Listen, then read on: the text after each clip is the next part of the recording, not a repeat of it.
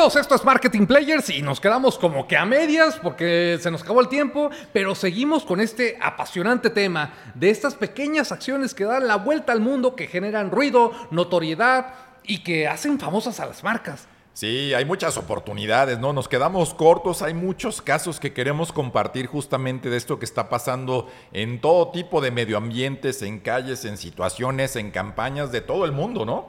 Pero tú, tú hablas mucho de hacer ruido, Toño, hagan ruido para... Sí, para- es un consejo, pero todo depende de qué tipo de ruido, ¿no? Pues ruido positivo, ¿no? Hay que hacer ruido positivo, ruido pensado, que las marcas se escuchen, que la gente hable de ellas. Ya lo veíamos en casos anteriores, ¿no? Que explicamos, pues el caso de, de Bacardí el Bacacho, pues es hacer ruido positivo, ¿no? Que la gente juegue un poquito con el nombre. Eso es hacer ruido. Yo creo que hay que abrir un poco esa caja del ruido porque de repente se tiende a confundir como contaminación y creo que el concepto que está detrás es diferenciación.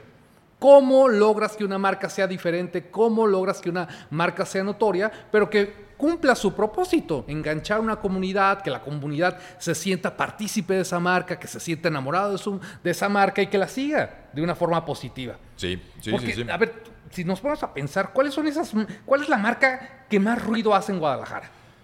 En Guadalajara, ¿cuál será? Este, pues debe ser de las grandes, ¿no? Coca-Cola, de este tipo de, de marcas, ¿no? ¿Las más publicitadas o La, la más ruidosa. la más ruidosa?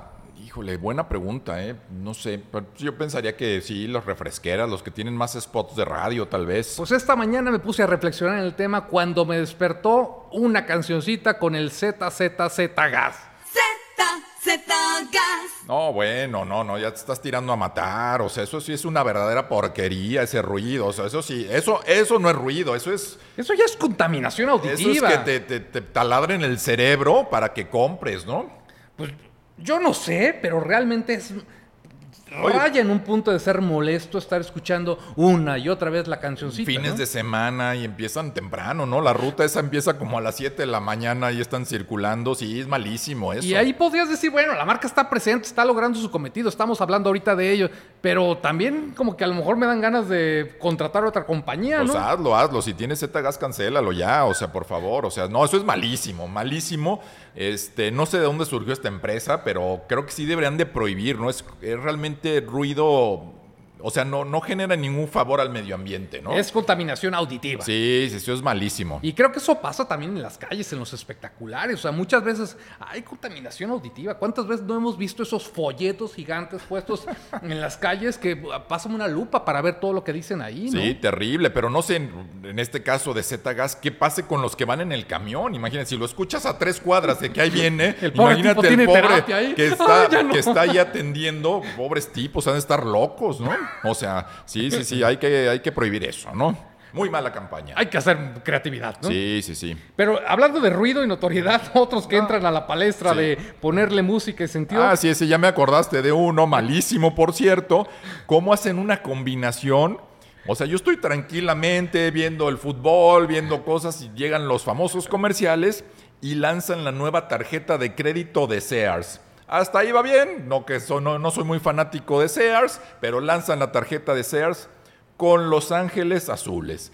Hacen una canción de ellos adaptada a la tarjeta de crédito de Sears y es un bailable en la tienda, es un folclore. Está algo... bien, el folclore, No, o sea, no, no, eso es malísimo. suelta el listón de tu pelo, una cosa así, Toño. suena el listón de la lana, es lo que querían, pero yo creo que ahí... Ahí es donde pierden las dos. Son de esos casos que pierden las dos cuando se unen dos marcas. En este caso pierden las dos. Sears lo habían tratado de mantener como un poquito de otro nivel, como moda, etcétera.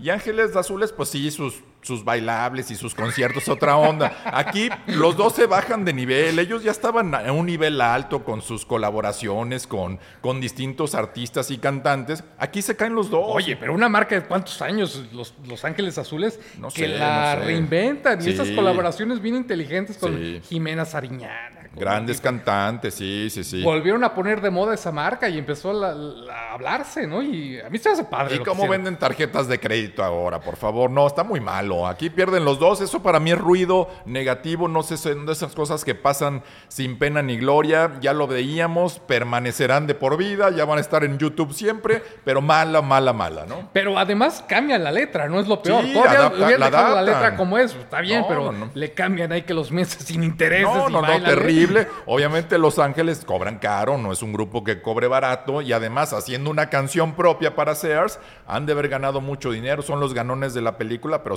chafearon ahí metiéndose con Sears. por Lo favor. interesante, no, es que lo interesante es que quién sabe qué esté pasando atrás de la estrategia de ser, si se está bajando un poquito de nivel, porque siempre habían tratado de mantener esa marca Más, como más chic, Más ¿no? de Liverpool, subiéndole el nivel, sí, ¿no? y aquí ya de, de verdad se hizo muy popular ahí. Sí, con toda la no, no, gente muy ahí malita, muy malita, sí. Bailable, ¿no? Sí, sí, sí. Pero bueno, hablando de conciertos y de música, el fenómeno, este sí es un fenómeno de peluches. De peluches, O sea, de- imagínate de los, los peluches, peluches, la- la doc- familia peluche, ¿o del doctor Simi que están siendo aventados en múltiples conciertos.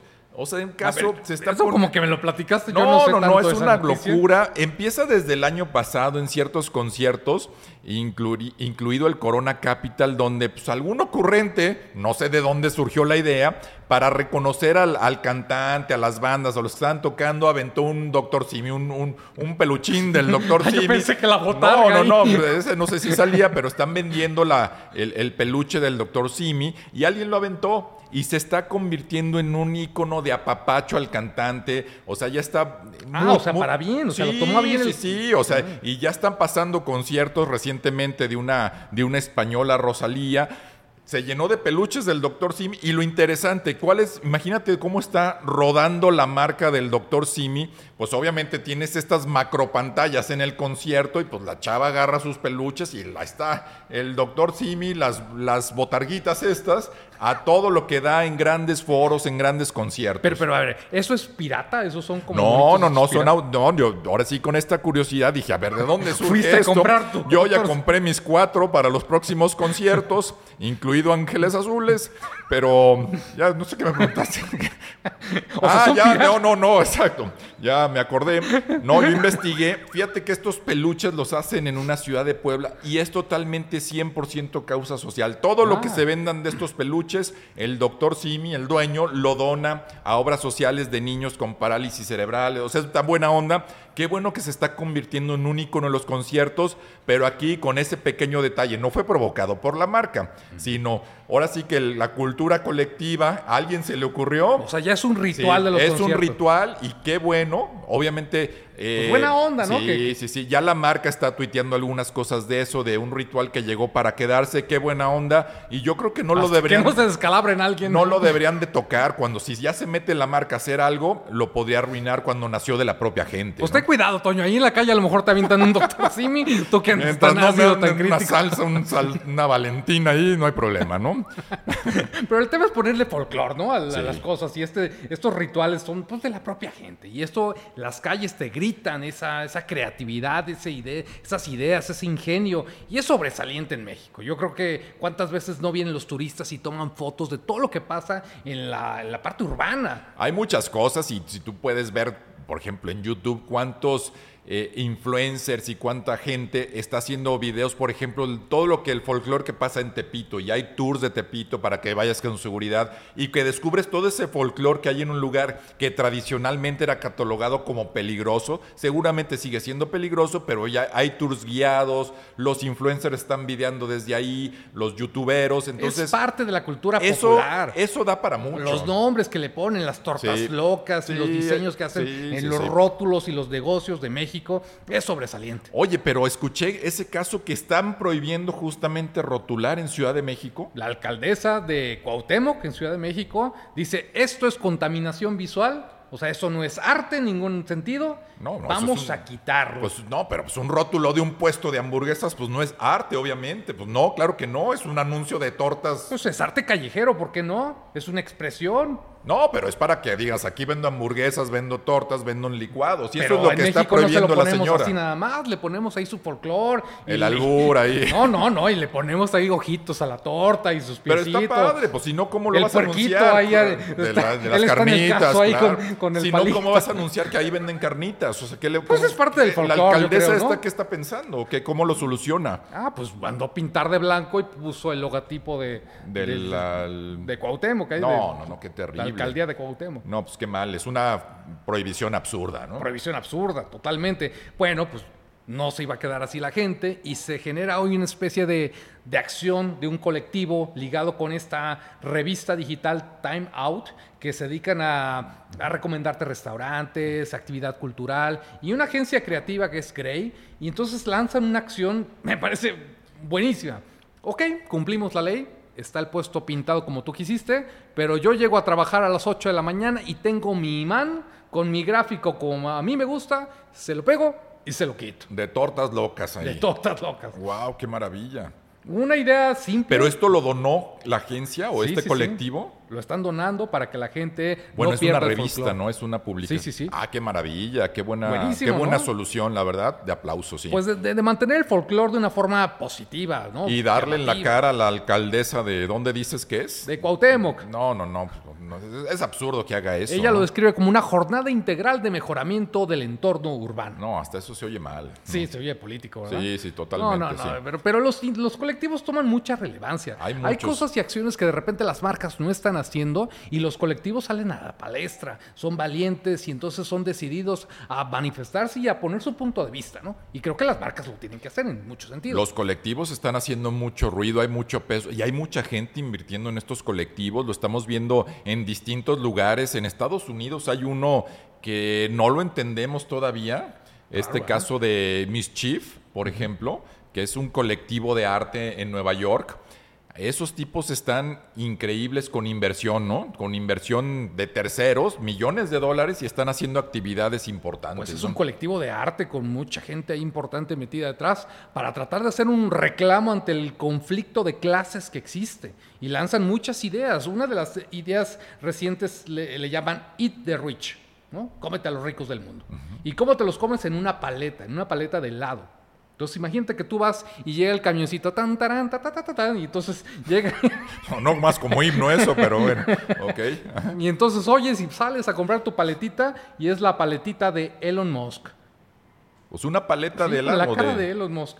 Y Wow. te comes al rico, ¿no? O de Gates. ¿Pero es atacando a los ricos Sí, o es...? obviamente es una manifestación, ¿no? Este- este- este- esta frase, Eat the Rich, es como, hasta Aerosmith la puso en una canción y es un llamado social, ¿no? De, Wow. de esta lucha de clases y ellos hacen esto, pues de una forma fascinante porque lo hacen en Nueva York y en Los Ángeles y generan ruido y notoriedad.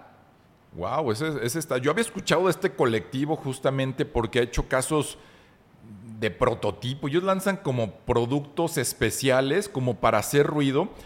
Según yo, son los creadores de estos Nike diabólicos que Sí, son los lanzaron, los que intervinieron estos Nike, Nike Air. Sin la versión- aprobación de Nike. Obviamente, no intervinieron y los vendieron a un precio de locura, pero eran como los tenis diabólicos, ¿no? Y obviamente había muchos postores de tener unos, porque obviamente no sé cuántos fabriquen, han de ser 20, no sé cuántos hagan, una producción mínima, pero gente que está pagando una cantidad de dólares por estos productos especiales de este colectivo. Porque la paletita no es gratis, ¿eh? Te cuesta 10 dólares. 10 dólares, 10 wow, no, no, no. No, ve, aparte, o sea, están ganando mucha lana estos tipos, Bueno, ¿no? otra locura que hicieron para llamar la atención es lanzar unos sneakers, unos tenis de Jimmy Fallon. Y entonces el tenis está de color blanco. ¿Y sabes cómo vas descubriendo el tenis? ¿No? Pues técnicamente lamiéndolo. ¿Cómo? ¿Cómo? Sí, no, no, no lo voy a actuar, no lo voy a actuar. ¿Y para Pero qué quieren en- el tenis, En la medida, en la medida Ok. que lo vas chupando, se van descubriendo colores y una, una serie de cosas. O sea, es un tenis con cobertura de dulce. Exactamente. Y Jimmy Fallon también ahí apoyando la iniciativa. Wow, no, o sea, el no, poder no. de los colectivos. Pero México no se queda atrás. Yo creo que también ver, ahí se están haciendo cosas interesantes. Carl Jones, que es un creativo, Ah, un publicista sí, destacado sí, en México, se mete también al tema con un llamado social, de, de- él siendo publicista. O sea, criticando y una campaña de publicidad dirigida a los publici- publicistas donde empiezan a rodear de forma de guerrilla urbana los anuncios espectaculares, las vallas publicitarios y ponen carteles de estos como de lucha libre con un, papel, con un, sí. con un manifiesto. Tú lo tienes más claro. Sí, ¿no? sí, sí. eh, O sea, es una campaña que la están justamente, colocan estos papeles con ese llamado crítico profundo de por qué utilizar solo a modelos rubios, si la cultura mexicana es más morena, si el 90% de la población es morena, por qué siempre son rubios, blancos, eh, y atacan el estereotipo de otros países, ¿no? Y justamente con un hashtag que es racismo neón, están haciendo ruido, lo están haciendo en las zonas más ricas de la Ciudad de México para hacer ruido. A mí se me hace o sea, sí es una buena postura, sí es buen, un buen llamado el que hace, pero también tienes que entender el fondo de las marcas, ¿no? Si tu marca es de otro país, de otro origen, y ese es el estereotipo de la marca, pues también tienes que respetar esos estándares, no tienes que hacerlo justamente solamente con esta artista de la película de Roma, Yalitza, ¿no? No todos esos, hay a quien la pela ahorita, la pobre. O sea, sí es el estereotipo, sí, todo, pero ¿quién la va a pelar? ¿Quién la va a poner en una gran campaña? Además de Head and Shoulders, que la utilizó. Bueno, Todo tiene una línea media, no y ir a todo los tiene que ver con tu ADN, ¿no? Sí, como sí, como sí. marca. O sea, tu, tu marca puede tener, ir orientada a ciertos principios, a ciertos valores. O sea, siempre hemos hablado de eso, que tenga que ver con tu propósito, misión, forma de ser de marca y que no nada más sea por tendencia, porque de repente se pone de moda y entonces todos giran hacia, hacia la derecha. Ahora y puros entonces, morenos, no, no, no puede ser así, no, no, tiene que ser Tiene en que ver punto con de medio y tiene que tener un sentido estratégico justamente para decir esto va o no va con mi marca y ayuda o no, pero bueno, es un levantamiento, volvemos al tema de este poder colectivo, de la invitación a la gente y el gran problema de esto también es que mucha gente no piensa. O sea, si, ah, claro, sí, sí, sí, están atacando a los mexicanos, hay que irnos a la contra. No, no, no, hay que pensarle un poquito también en estos levantamientos, ¿no? Pero el poder de estos colectivos te pueden bajar una campaña, ¿no? Me platicabas el caso de Mercedes-Benz. Sí, una marca es de una, lujo, una marca reciente, o sea, una, una campaña reciente de Mercedes-Benz. Lanzan su, su campaña de autos eléctricos, que ya ves que todos están justamente haciendo esa transformación, que en- se dice que en el 20 2025, 2026 ya no se van a fabricar coches de, de gasolina, son eléctricos. Ellos lanzan una campaña Mercedes-Benz, una campaña Muy artística, muy estética, bonita. muy bonita, muy clara, con una frase contundente y todos aplaudiendo. Eso fue, te estoy hablando en horas. En las redes todo maravilloso, qué gran campaña, qué gran estética, o sea, todo maravilloso. Y sale un, un colectivo a la palestra diciendo, ah, como, o sea, ¿sabes qué? Todos los fabricantes de autos están deteriorando la naturaleza. Por más que hagan autos eléctricos, contaminan, las baterías de litio contaminan, etcétera, etcétera. Y de en horas cambia totalmente el decir aplausos a ataques a Mercedes-Benz. Pero cambian la opinión pública. Por- eh, sí, sí, sí. Ellos replican la campaña, pero mostrando de lo que era una belleza, que lo que ponieran el icono de Mercedes-Benz en distintas situaciones de naturaleza, ellos vuelven a poner ese icono, pero con toda la destrucción de la naturaleza. Entonces, en horas se baja la campaña, Guau. pero estaba en el mundo aplaudida y en horas eh, se convierte en atacada por este colectivo. Wow. O sea, esos fenómenos también del ruido colectivo. Y bueno, también yo creo que son levantamientos, hay que tener una postura, está muy bueno, pero entonces, ¿qué van a hacer? ¿Puras bicis o qué? O sea, Pues son llamados sociales, Sí, ¿no? Y las sí, sí. propias marcas se ponen en, en ese tema. Y es llamativo cómo hasta estas marcas de lujo que ya mencionas, Mercedes-Benz, o el caso de Gucci o Balenciaga, también están en Ah. ese tenor, ¿no? sí, ellos están con esa, con esa dupla maravillosa, marcas de lujo, y donde se están protegiendo, haciéndose un poquito un frente común y haciendo ruido positivo. Ellos mismos se están hackeando, inclusive hay lugares donde están pi- haciendo pintado de tiendas. En sus propias tiendas. En las propias con tiendas. graffiti. Grafiteando justamente las tiendas. En tiendas de Gucci ponen ahí, escriben con graffiti Valenciaga, así como si lo hubieran atacado maleantes, vándalos. Como la película de Cruella. casi, Exactamente, Para, para protegerse. Entonces ellos están jugando con los productos, haciendo una iniciativa de decir, aquí los irreverentes de la moda somos nosotros, hacemos las cosas distinto y somos tan atrevidos que nos hackeamos entre nosotros, ¿no? Algo que está haciendo muy, muy, muy bien. Y todo por una propuesta de antipirataje, ¿no? Sí. Sí, respetando eso y ellos inclusive están quitando letras, a Gucci le quitan una C para justamente atacar a esos piratas y ellos dicen, estoy creando una nueva marca de mi misma marca para protegerme contra el pirataje. Oye, Una- pero ¿qué onda con estos de Valenciaga? O sea, sí realmente están metiéndose a generar muchísimo ruido. A ti que te encanta la basura, ellos se metieron al territorio de hacer basura. ¿Qué tal lo que presentaron en la colección de invierno? No, no, no, eso, eso sí ya te sorprende. Ya hemos visto cosas irreverentes que dices, no puede ser que lo hayan hecho. Como digo, Valenciaga lo volvió a hacer. Su pasarela de invierno presentan una bolsa de basura de 1.790 dólares. Eso sí, te dan la opción de que es de cinco colores. Obviamente es, Y, es- y de piel también puede es ser. una piel tratada especial para que parezca un look de la bolsa de la basura, de estas bolsas negras. Y obviamente fue en la pasarela y te venden esa, esa bolsa que parece justamente bolsa de basura por 1.790 dólares. ¿Quién paga eso? Pues deben ser pocas bolsas, pero debe haber una fila de esos grandes ricos que quieren algo único, algo chic, algo que solamente voy a tener yo para lucirlo tal vez una tarde y salir con mi bolsa de basura Y estar en tendencia. estar súper en tendencia, pero lo vuelven a romper. O sea, no puede ser que llame tanto la atención. Dio la vuelta al mundo esta noticia de la bolsa de basura valenciaga. Pero les encanta porque veníamos de meses atrás cuando presentaron sus nuevos tenis que prácticamente parecían del vagabundo. No, un vagabundo lo rechaza esos tenis. Eran tan. No, tan- no me los tan- están gastados, Sí, hombre. exacto. Estaban tan malos que el vagabundo los tira a la basura de nuevo, ¿no? Bueno, pero hay que aclarar. La- el que estaba muy gastado era el de la campaña de publicidad, ¿no? Ya el que te vendían nada más estaba raspadito. Ah, bueno, ¿No? bueno, pero sí. ¿cuánto costaba un tenis? Esos tenis estaban, si mal no me acuerdo, costaban 42 mil pesos. 42 mil También edición especial. pesos. Más caros que los que trae el hijo del peje. Imagínate, y no critican tanto. O sea, muy limitado y también había fila, de- enseguida se ponen sold out, enseguida lo ponen en edición limitada, venden pocos pares. El punto es que no están vendiendo zapatos, están vendiendo ruido, ruido positivo alrededor Están- y de, están de su Valenciaga. de moda. Obviamente el fundador ha de estar dando, se ha de estar retorciendo, él tan cuidadoso que fue de construir una marca estética de alta costura. Valenciaga. Cristóbal Valenciaga, ahora haciendo bolsas de basura, yo no sé qué ha de pensar el dueño, ¿no? Bueno, pues es parte del tema. Pero el ha de mundo de estar lleno moda. de dólares la familia, eso Hay sí. que hablar un día de, de fashion marketing, a ver qué aprendemos ahí. que Ah, hay que traer un experto, ¿no? Hay que traer Porque un- sí, como que no nos estamos muy al día con eso, No le ¿no? entendemos por qué Crocs se mete con Valenciaga y lanzan literalmente la chancla pool. La chan... ¿Cómo? La chancla pool. ¿Pool? Ajá. ¿Y qué quiere decir Pues eso? nada, que te la llevas a la alberca, yo creo. Ah, ya, ya. Por 12 mil pesos. La chanclapul. La chancla ¿no? pool. 12 mil pesos. 12 mil 900 pesos.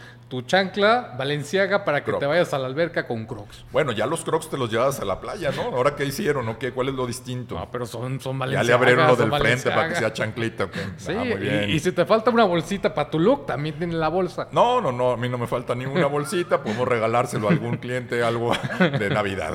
28,900 pesos la bolsa Valenciaga con la- el plástico famoso. O sea, una bolsa de plástico. Una bolsa de plástico. No, no, no, estamos, está mundo loco. Pero bueno, es marketing, es ruido. Volvemos al tema, el ruido positivo, construir ideas poderosas, ideas distintas. y su ese colección ruido. que sacan allá todos los tipos vestidos de negro y las Kardashians hay vestidas de negro. Es una marca experta en llamar la atención y creo que se separa, porque siendo una firma española, que estamos tan acostumbrados a las firmas eh, francesas, qué sé yo, o sea, te- realmente se separa y logra llamar la atención. Y ha de estar interesante qué es lo que vende más Valenciaga. Obviamente estos son los elementos de ruido, de notoriedad, de relevancia mundial, pero qué es lo que más venderá Valenciaga como producto normal que cualquier persona le interese. No, pues qué sé yo. Hay que checar su página o con el experto en moda que traigamos hay que preguntar. Déjame, voy a mi closet para sí, ver qué a ver qué tienes ahí. Se me hace que hay pura marca piratona, pero bueno, vamos a ver. Tráete tus garritas acá. Pero otra vez, el tema de las colaboraciones, independientemente que te guste o no, creo que es un buen aprendizaje para los players. Cómo poder hacer colaboraciones entre marcas. No estamos muy acostumbrados a eso de repente y creo que deberíamos de, de darnos la De mano. Tú- fomentarlo, Tú, que sí. criticas lo del pollo Pepe y Tajín, está bien, que hagan sus colaboraciones. sí, volviendo a ese tema, creo que sí, está, está muy interesante que se hablen dos marcas regionales, locales, se pongan de acuerdo y hagan una iniciativa. Creo que está bien. No, yo no estoy criticando la colaboración, estoy cuestionando si el producto es bueno. A mí no se me antoja, pero es un- una opinión personal, ¿no? Bueno, para cerrar el tema de Valenciaga, también se vuelve a unir en una colaboración con la marca de ropa Gap, ¿no? Y hace con este rapero, artista, productor Kanye West, hacen una también edición que llama la atención y que el mundo se va de pestañas. ¿Por qué? Porque literalmente en las tiendas Gap ponen un espacio reservado para pacas, pacas de ropa, como las del Como el tianguis. tianguis. Sí, unas bolsas negras con la ropa ahí. Y entonces él da instrucciones precisas a los vendedores. Si alguien te pregunta por una talla M, no se la des. O sea, tú tienes que escarbar ahí Tú en la tienes paca. que meterte O sea, como el tianguis, Y la ropa doblada y es parte de la polémica. Y bueno, ha sido una nota mundial.